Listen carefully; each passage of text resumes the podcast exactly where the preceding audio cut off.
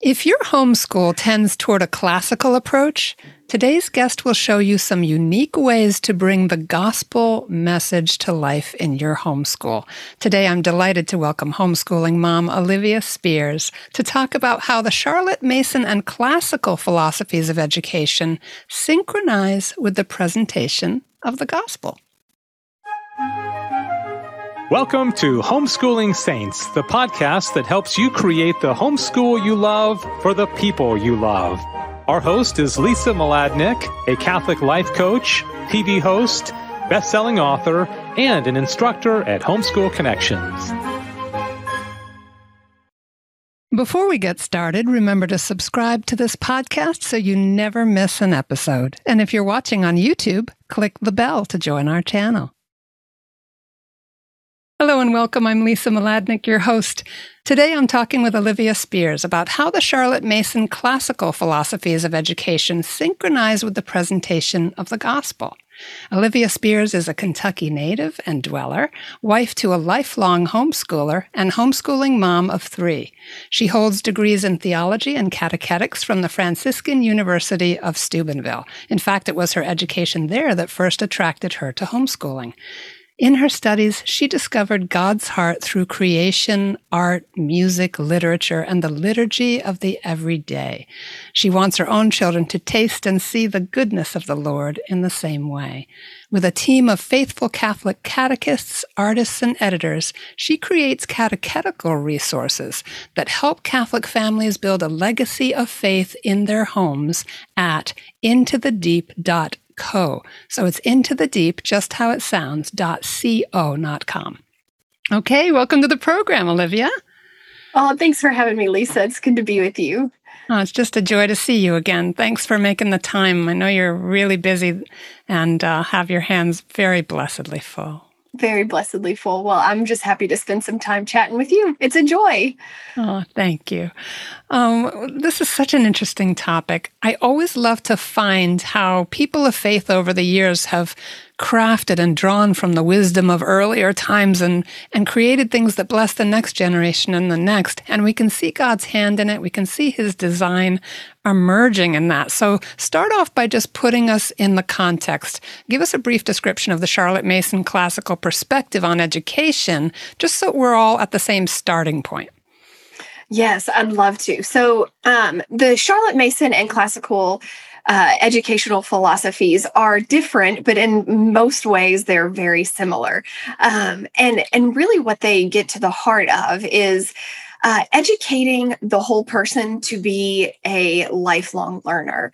So mm. uh, these approaches see education not just building the intellect or strengthening the mind, but also just forming the whole person, building character, uh, building habits. And and really again you know from a christian perspective forming someone into a disciple of christ.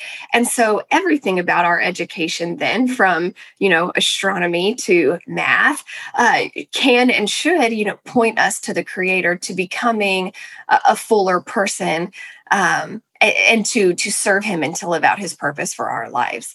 So the charlotte mason and classical educational philosophies while again while they differ a little bit are are really just share that same heart of uh, encouraging people to be lifelong learners of a very liberal or whole education learning uh, about all sorts of things, uh, both with a great emphasis on great literature, living books, and knowing and learning through story and through study, and how the past can inform our present and moving into the future. And so we'll get into more too of the, the intricacies of each. But um, when I first started learning about the Charlotte Mason and classical education philosophies, it, all of my all of my theological and catechetical bells were going off uh, because it all made sense in light of how the gospel has been presented first you know by our lord of course and also just throughout the ages and the history of the church. Uh, they seem to just be right in sync. So that was the first thing that really clued me in to even learning more about these is oh well this fits right with um, how the how the gospel is best presented to and handed on to the next generation Wow, that's really neat. So I'm going to assume that you're going to tell us about those dynamics mm-hmm. and all of that. But would you just define a term for us first? And maybe I'm jumping the gun, but I love the expression living books. Would you just explain that for our listeners? Yes, I love that too. So, living books are books that uh, stand the test of time, so to speak. You know, this is our this is our classic literature, but these are also uh, really fantastic picture books. You know, that um, use rich language. So, you know, not dumbing down the way we speak just because we're reading to a four year old, uh, but really presenting rich language.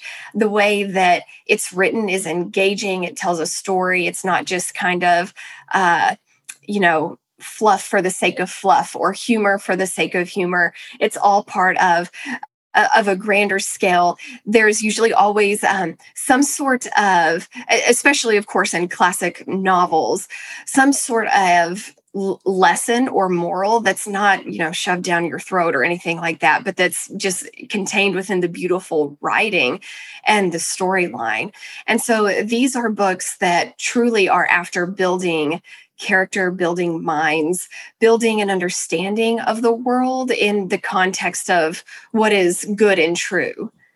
Mm, and and if you wouldn't mind, just make the distinction between let's look at nonfiction for a moment. Uh, say a textbook um, versus a living book on a nonfiction topic. Can you give us a little bit of insight there? Yeah, that's great, and that's a point I want to talk about too. So, uh, living books are are extremely engaging. You know, we can say that, you know, oftentimes textbooks are a little dry. They just kind of deliver the facts. You know, you're you're reading about something to learn about it, so they're just going to give you the facts about it. Whereas even with a nonfiction living book, say a biography or or even like historical fiction or a retelling of a historical event, you're going to see it not as a list of dates, you know, of of battles or, you know, a, a list of generals or anything like that, but it's going to give you the full scope of what was the culture like at that time? What what was happening in society in the church in families uh, what were the people what were the different people's perspectives their different motives? So you just kind of take a, a more well-rounded look with living books that are nonfiction at the the person or the event or the time period as a whole to really really be more immersed and and i'd argue too we remember it a lot better that way you know rather than drilling the the rote you know dates and and definitions. I think that whenever we receive something in the context of a story or we we, we are almost dropped in the middle of it, you know, and we learn about like the food, you know, or uh, the the culture or the clothing. We we see it it activates our imaginations and we're we're much more likely to remember it and for it to really sink in. And so that's a fantastic upside too of of living books even in that covered you know the, uh, historical events or people who truly lived Mm, and that's something that will inspire children to make up their own stories inspired by those true stories and act out qualities and characteristics of their heroes in those stories in a way that a dry textbook doesn't come close to inspiring. exactly. Yeah. yeah. So so link us up with ways to present the gospel.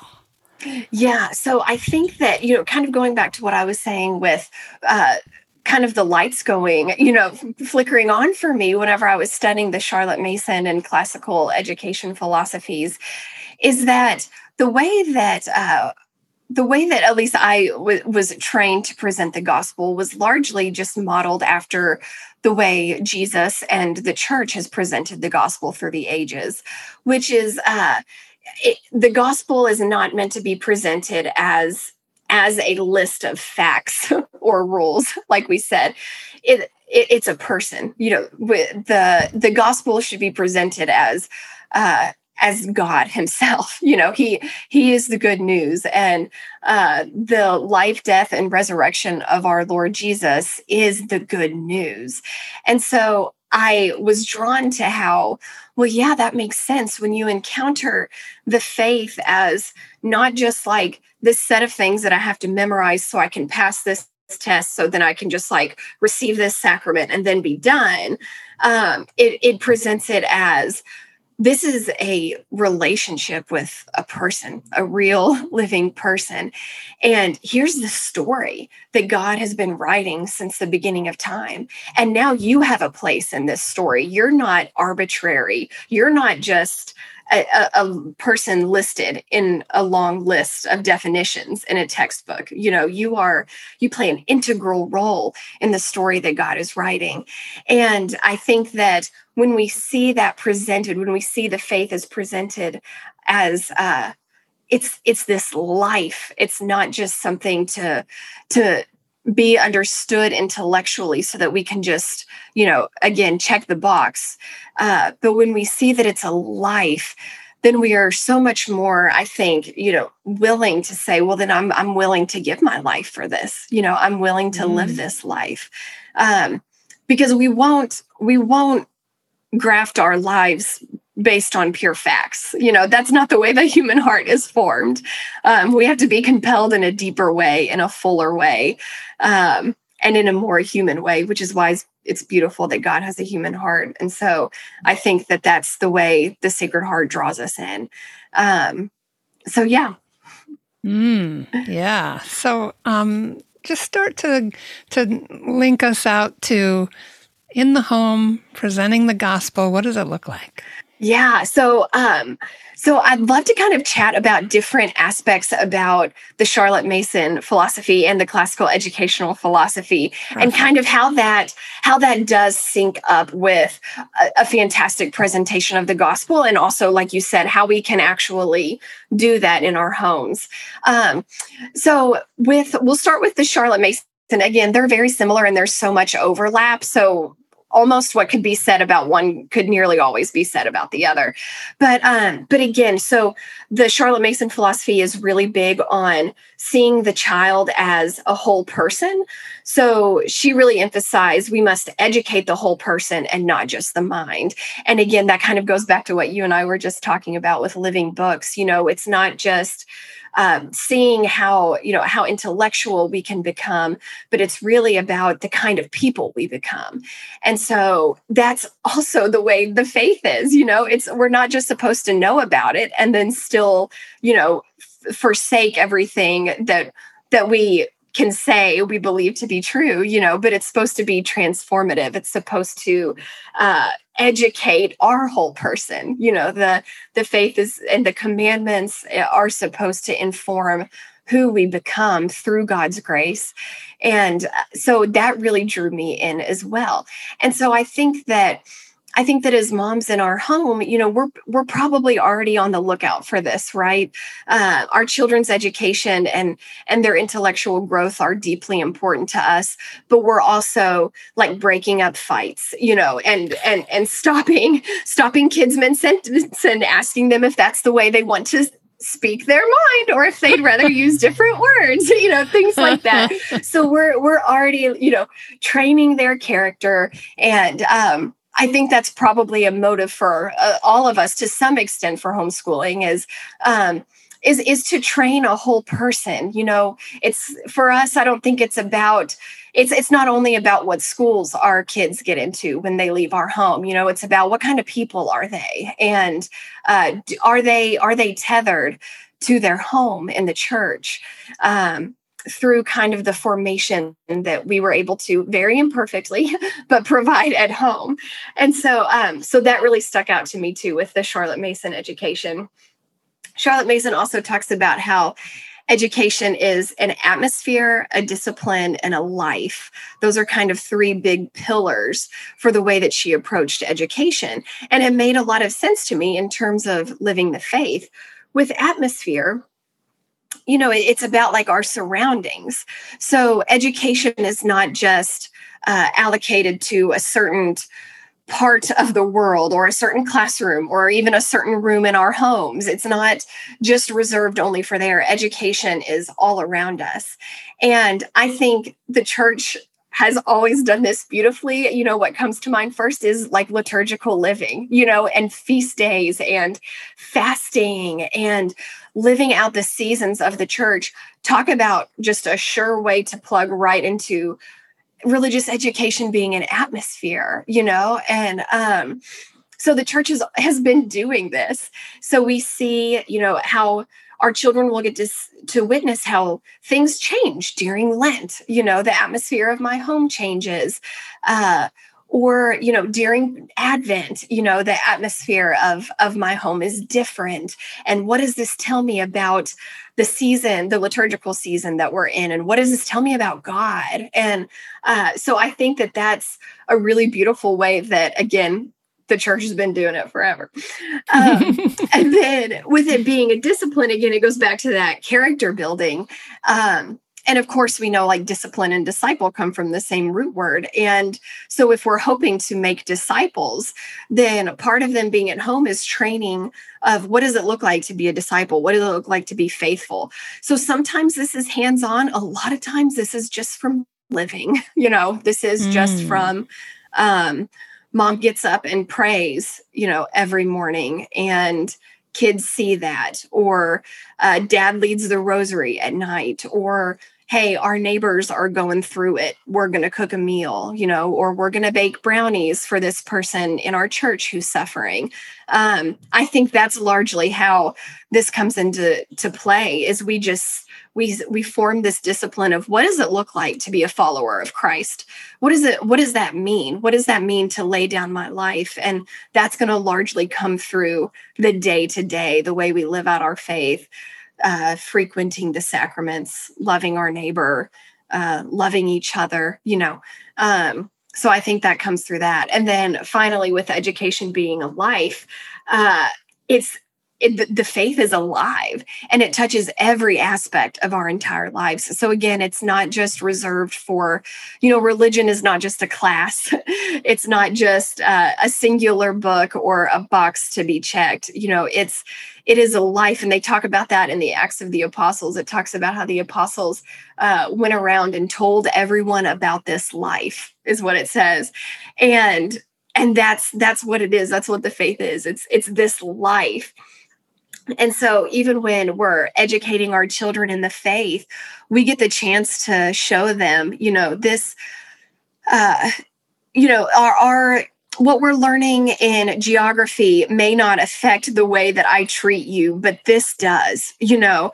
Uh, but what our what we're learning about in uh, in our catechesis does this. This informs my entire life, and uh, so I think that that really speaks to how how the catechesis as the church has presented it really overlaps with the charlotte mason method as well Mm. Yeah, I love so much of life and living is coming through living books, the living Word of God, um, the way the seasons change and the atmosphere in our home changes and the atmosphere at Mass changes with the liturgical year. It just starts to feel like it's everything is sort of echoing back to that tabernacle and to that sacrifice, um, and that it gives us the opportunity with books that are rich in meaning that are beautifully constructed, as you said, have stood the test of time, that speak to our hearts on levels that in some ways are transcendent through character and story and and uh, and understanding, as you said, people's motivations, getting in behind behind the eyes of another human being and seeing another mm-hmm. perspective.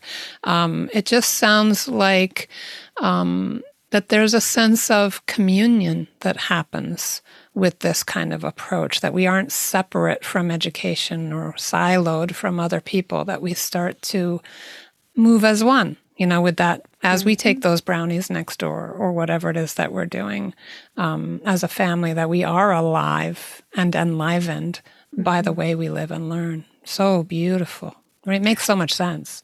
It makes so much sense. And I think, too, that that's um, you know, another thing that Charlotte Mason really emphasizes uh, is uh, narration, and that just reminds me of of what you were talking about. Of um, not we're not isolated, and we're not.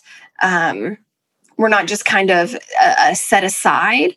We're we're a part of a family, you know, the communion of saints, and we're a part of the story. And I think that when we when we are able to tell other people about the story and about this life, that's what brings other people into the community, you know, and that's evangelization.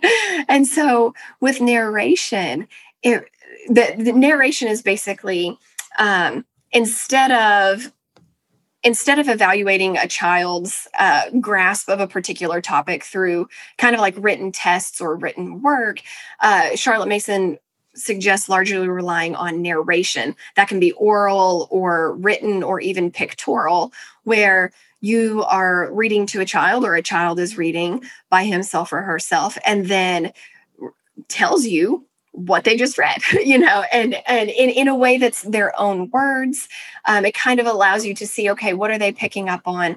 What stood out most to them? Things like that. And so i think that when we're talking about learning the faith it's so great when we're able to hear our children tell us back these stories that we tell them, you know, about uh, stories from scripture or stories of the saints or parables that Jesus told or stories from the life of Christ or Our Lady. You know, where we really get to see, oh, it's it's sinking in. They're really they're really taking that story on and they really have a grasp. And then please Lord, the hope is, you know, as we as we live the life, as we serve other people, um, the hope is that there will be an opportunity where they'll ask, you know, and say, what, why are you doing this? Or, you know, what, what makes you different? Or what's your motivation? And we have the opportunity then to narrate, really, you know, and to tell them, this is this is this is my faith this is what the lord has done in my life and this is why i believe what i believe and um, he loves you with the same love and so i think that bringing people into the fold so to speak you know can be a great blessing of just knowing who we are and where we've come from and where we're going and to be able to articulate that and to invite people into that too Mm, I love that. This moving story. I almost have this kind of whimsical image of, you know, those moving platforms you can get on at the airport that move you along yes. faster. And like mm-hmm. all these people who are on that moving platform, like almost those, like think of them being invited into the story, becoming a part of the story of salvation history. And we're kind of moving along in a, in a particular way. Also, as you were talking about narration, I just was listening to a talk yesterday by uh, an educator who's expert in brain science amazing life story and how he came to be an expert because of his daughter's own brain surgeries and everything. But he was saying that when you take notes on something or talk about it and have to synthesize it into your own words, it really deepens learning. It makes it much more adhesive, you know, it makes it stick. Yes. And so that narration thing, as they're putting it into their own words, their their connection to the material deepens even more. And I just think that that's incredible. Isn't it so cool that brain science backs that up too? You know, that that brain science backs up these uh these very traditional forms of education that it backs up the word of god you know uh, because we see in scripture too you know there's god puts such an emphasis on remember remember write it down put it on the door frames of your home celebrate this feast every year so you remember remember remember. And so i just get the biggest kick when our modern science is just you know catching up with with the Lord. I always say that science is catching up with God. I say that all the time. It's hilarious. Yes, yes. Oh, that's it. so cool. Yeah, I love that. That is so cool. And that's, you know, moving into kind of looking at the classical educational model too. There's a great emphasis on memory work again for that same reason.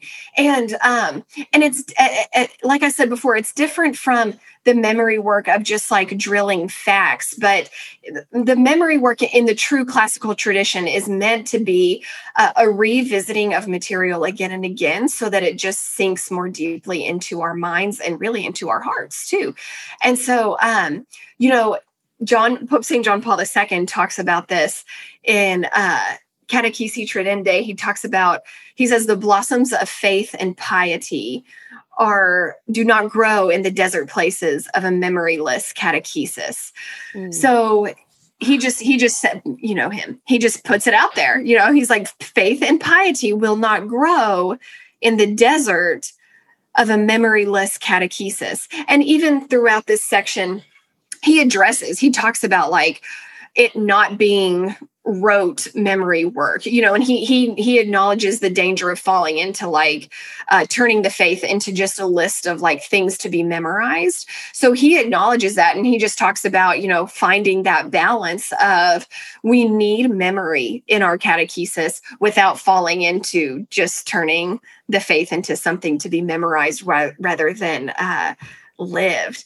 And so, um, but I, I love that emphasis that he put on there, you know, and and again, he's just saying what the Old and New Testaments always emphasized, you know, just that importance of we have to remember, we have to remember who God is and um we have to memorize scripture so that we know and learn his voice and so that we mm. know what the truth is um I, I mean it's it's just vital in in our life of faith yeah, and, and what occurs to me as you're saying we have to remember scripture, Catholics can be a little blasé about that, whereas Protestants, you know, they drill and drill and drill and drill and drill. And what I've noticed is that in a moment of suffering, a scripture that's committed to memory will come back to you and it will come back to your children. The Holy Spirit will call it to mind. That is a powerful connection back to the Lord and back to all the graces He wants to pour into every situation, whether we're just scared because we're trying something new or we're dealing with a really heavy time. Those scriptures are alive and they do feed our souls. And how, what a terrible thing if we didn't tuck them into our children's backpacks for the journey. Mm-hmm. exactly. oh, I love that image. Yes, I couldn't agree more. I think that's I think that's one of the greatest benefits. You know, it's not about like, it's not about the badge of oh i have this many bible verses memorized but it's like um, we're really making investments into the future i feel like you know so that when they're you know teenagers adults they like you said they have that in their backpack and I'm with you during times of, of great suffering. It's often scripture verses that I memorize that I lean on. They're a lot like our rote prayers, you know, when you can't say anything else, maybe you pray a Hail Mary. Or, you know, when you can't, when you have no other words, maybe you pray and recite Psalm 23, you know, that kind of thing. Um, and it also gives me words during moments of great joy, too, you know, like the Psalms of praise and things like that. And so I, I see those as, similar in the sense of, um, it's so beneficial just to have that to lean on during times of uh, suffering and temptation, but also times of joy and, um, you know, questioning, discernment, things like that. Uh, so I just love that you know both methods place an emphasis on memorization and and being able to memorize and then tell someone else you know in our own words too. Yeah and i'm not super well versed in this, but in classical education, the parents are also given a model for the different stages of learning for their child's life and what they most easily access and what leads to the next stage that prepares them in sync with their own development. And as you said, this brain science is catching up with the Lord because this is stuff that was all kind of trial and error and learned along the way, people discovering God's design in the way their children grow. So it's extraordinary as a framework to work from as a parent. Absolutely. And it's like you said, it's kind of laying laying the different layers. You know, you just do like the foundational and then you build upon it as as they grow and as they mature and you know then they'll start asking even more questions or different questions you know and things like that and that gives us such a great opportunity to to layer the significance and the meaning in their minds and hearts too mm-hmm. yeah mm-hmm. so so step us into maybe some examples of what this looks like in your home yeah, absolutely. So, for like I like I talked about before, it's a lot of it is just living the life of faith. You know, so it's um, our children will pick up on so much of this just by witnessing us living sacramental lives, uh, praying together in our home in whatever way that looks like for your family, you know, whatever your devotions are um, or your season, you know, just praying together, uh, living liturgically. So celebrating the church's different seasons and feast days, being on the lookout for serving our neighbor, whether they're under our roof or, you know, across the world um, being so just allowing our children to witness this is what this is what it looks like to to live as a christian and and not in some sort of stringent way of like you have to follow you know you have to like look at this certain way. I'm not talking about externals but just this is what the heart of, of someone of a great sinner trying to follow christ you know this is what that life looks like. And um I think too when so so so that's just kind of like the biggest way that it's going to have like the most profound effect, you know. And then when we're kind of talking more about I, I would call it like formal catechesis, you know, or just kind of handing on the faith. Um, I'm a really big fan of what, again, both the Charlotte Mason and classical education models present as synthetic learning as opposed to analytical. So, with synthetic learning, um, Karen Glass, uh, who's uh, an, an, educator, she wrote a book called Consider This, where she compares and contrasts these two methods of education. Um, it's a fantastic read if anybody and it's not super long so i highly I'll put recommend it in the show notes oh yeah it's a great yeah. reread too but um she gives the example when she's talking about synthetic versus analytical learning she gives the example of learning about an apple. And so uh, analytical learning would just start you immediately on what are the parts of an apple? What's its life cycle? You know what are the different varieties? Things like that. You just kind of immediately dive in synthetic learning is allows you to like experience the apple first. So maybe you hold the apple you smell the apple you taste the apple you really get a sense of of what the apple is in its essence. And then you move into a more analytical approach of oh okay there i i observed that there are seeds inside this apple. What does that tell me about this life cycle? You know things like that. And then you kind of get into the more analytical. And i think that is so true with how the gospel can be presented as well. Again going back to what we said at the beginning is uh, being able to offer our children opportunities to encounter the person of jesus uh, especially you know through the blessed sacrament and and giving them an opportunity to say hey you know our faith isn't stagnant uh, it's it's alive because of who god is and god has a great love for you and a great plan for you.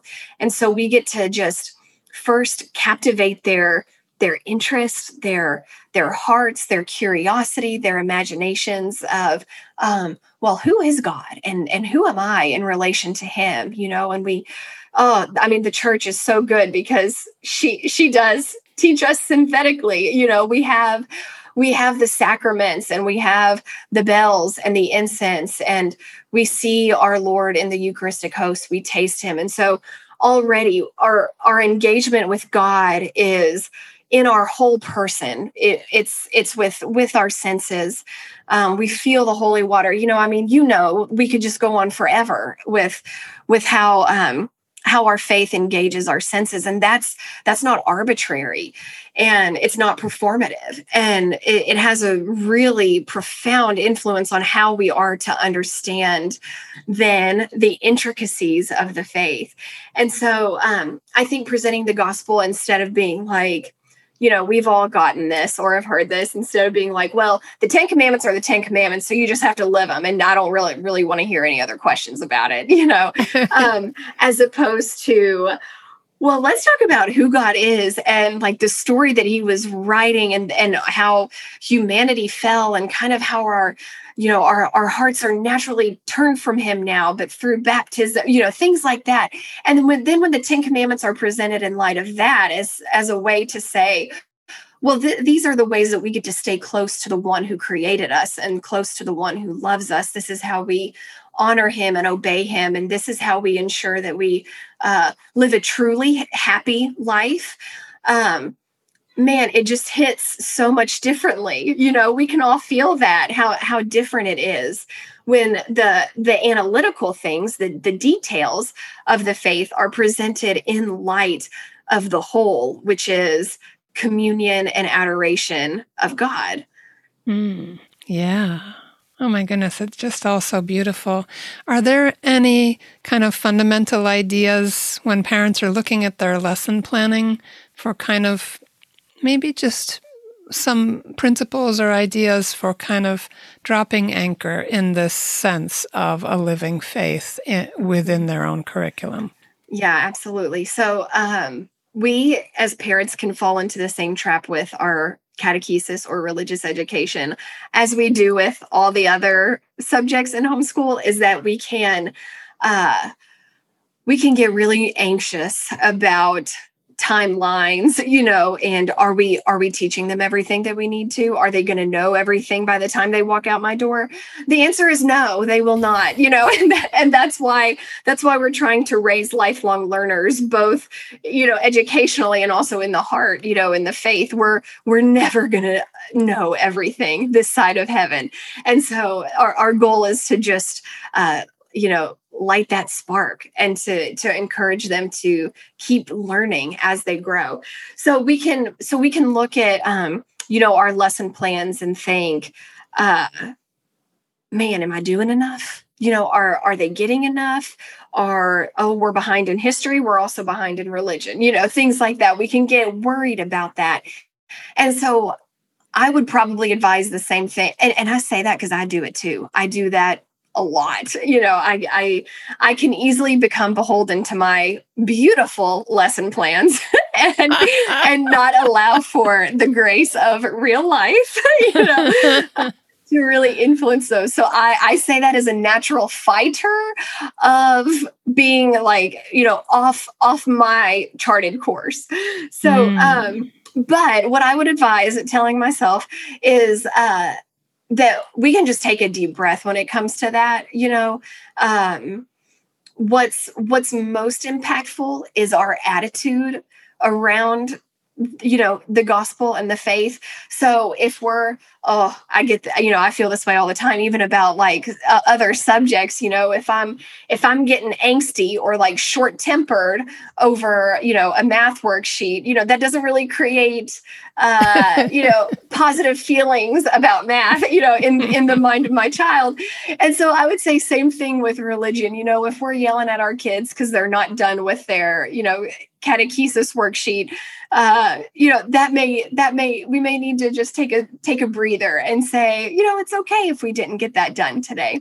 So i think just maintaining a spirit of joy and peace about the presentation of the gospel um, not not being too anxious about getting through the checklist or getting through everything that you want to do because I'm sure everything that you've planned is fantastic because I'm right there with you. It's all beautiful and would be wonderful to get to. And just most of the time, we just don't get to get to all of it. And so I think just, uh, oh, taking that to the Lord and, um, you know, I think in this whole life of faith, uh, persevere perseverance and showing up and trying again is half the battle you know as as st paul says it's that perseverance that produces character and and our hope and so um, the lord sees our efforts and I don't think he's primarily concerned with whether or not we get through our checklists. I think he's primarily concerned with our hearts, you know, and, and the hearts of our children. So mm-hmm. I think when uh, I think just mostly our mindset when we're coming to to teach the faith is uh, man, we can allow it to just be a time of joy and communion as a family, um, a time of prayer. And and so I think just primarily having that mindset when you're looking at your curriculum or your lesson plans, uh, it's just going to do a world of good. Um, just presenting it as as a joyful disciple. Mm, amen. And if we're if we're creating lifelong learners and lovers of the word and lovers of life, um, we have to expect and point out to them, even when God has stuck his head into our planned framework and said, I have a surprise lesson for you. Oh, yes. You know, somebody's not well, or somebody needs your help, or whatever that might be. Okay, we're rolling, Lord. This is a living framework. And so we expect this life to have surprises too. And that's really good for them to see you being agile in that way. And no mother's going to have a sense of humor about it at all times. Let's just face that. But them seeing our limits and our frustrations and our regrouping and our, you know, stopping for prayer and and giving ourselves another chance, they absorb that too. So it does not, as, as you said uh, hilariously, our perfect plans for everything can go awry. And sometimes that's God reminding us that keep our eyes on Him. Oh, yeah, you said that perfectly. You know, we can start to kind of teach them the the idea that God's plans are better than ours from an early age, you know, by how we kind of regroup and reroute and just respond to the grace of the present moment. Mm, amen. Any final thoughts for us as we wrap up today? Oh, this has just been such a joy. I think that um, I think that I would just encourage all the moms who are listening to uh, to just I don't know, take a deep breath when it comes to catechesis and religious education. To uh, to just get to lean into the Lord when it comes to handing on the faith and i think just uh, it's a good reminder for us all to know that you know they're his children first and foremost and that he's giving us the grace through our vocation and through our role as moms to hand on the faith. And so I don't think we need to get too sweaty about it. I think if we're focusing on, you know, living a sacramental life, staying close to him in prayer, and just talking to our kids about him, you know, sharing about him, candidly telling them everything about this life, right? Um, that we're already well on our way. So I would just encourage um, us all, you know, instead of getting frantic about the list, maybe just take a moment to uh, get in the word or spend time with him in adoration and that'll probably settle any sort of angst we have. Oh amen and amen. And olivia can people get in touch with you at intothedeep.co absolutely. We have a contact page there and we're also on instagram at into the deep co. So you can dm us there Okay, fantastic. Everybody, don't miss out on being in touch with and enjoying uh, all the, the wisdom and the creativity and the, the beauty of this dear heart, Olivia Spears, at intothedeep.co and again at, on Instagram, Into the Deep Co. Um, God bless you and your family, Olivia, and thank you so very, very much. Thank you, Lisa. You too. God bless you. Thanks, everyone, for listening. Don't go away. We have our short feature coming right up.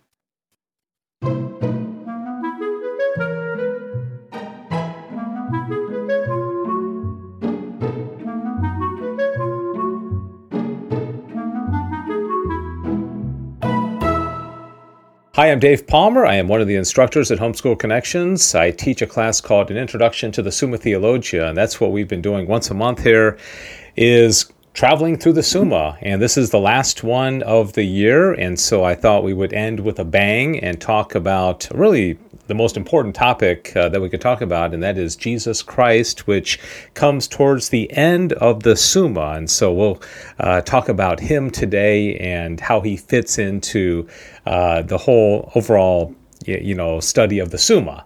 All right so at the beginning of the summa as we talked about in a previous video we learn about god okay? And god as in the essence of god god the most holy trinity it can be a little bit mysterious to us because we don't see God in this sense and we learn about his attributes, but it's kind of hard to figure him out. And Thomas does say that we never fully comprehend God. And, you know, is God he, we know he's fully spirit, but we don't really know a whole lot about him. And sometimes we think, oh, he's just kind of this old bearded wise man in the sky, which of course is not the case. But we learned early on that God has seven attributes, and these are them God is perfectly simple, He is perfect, He is good, He is immutable, He is infinite, He is eternal, and He's one. Okay, so those are the attributes of God that you learn early on in the first like 10 questions of the Summa. St. Thomas Aquinas defines God. Okay, but he's talking about again God in His essence, God as the Trinity. But later on in the Summa, we find out that this God actually takes on humanity and becomes one of us. And it's really a very amazing, amazing mystery of our faith that, that God did that.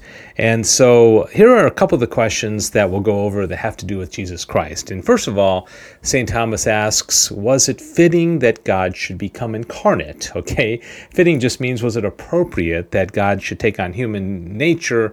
And St. Tom, first of all, oftentimes we think that God became incarnate like on Christmas Day, but in reality, uh, God became incarnate at the Annunciation, right? When the angel Gabriel appeared to Mary and she did her famous fiat and said, Let it be done to me according to thy word. And that's when God became incarnate inside of her womb, right? So interestingly, St. Thomas says, Okay, why did God take on human flesh, human nature, right?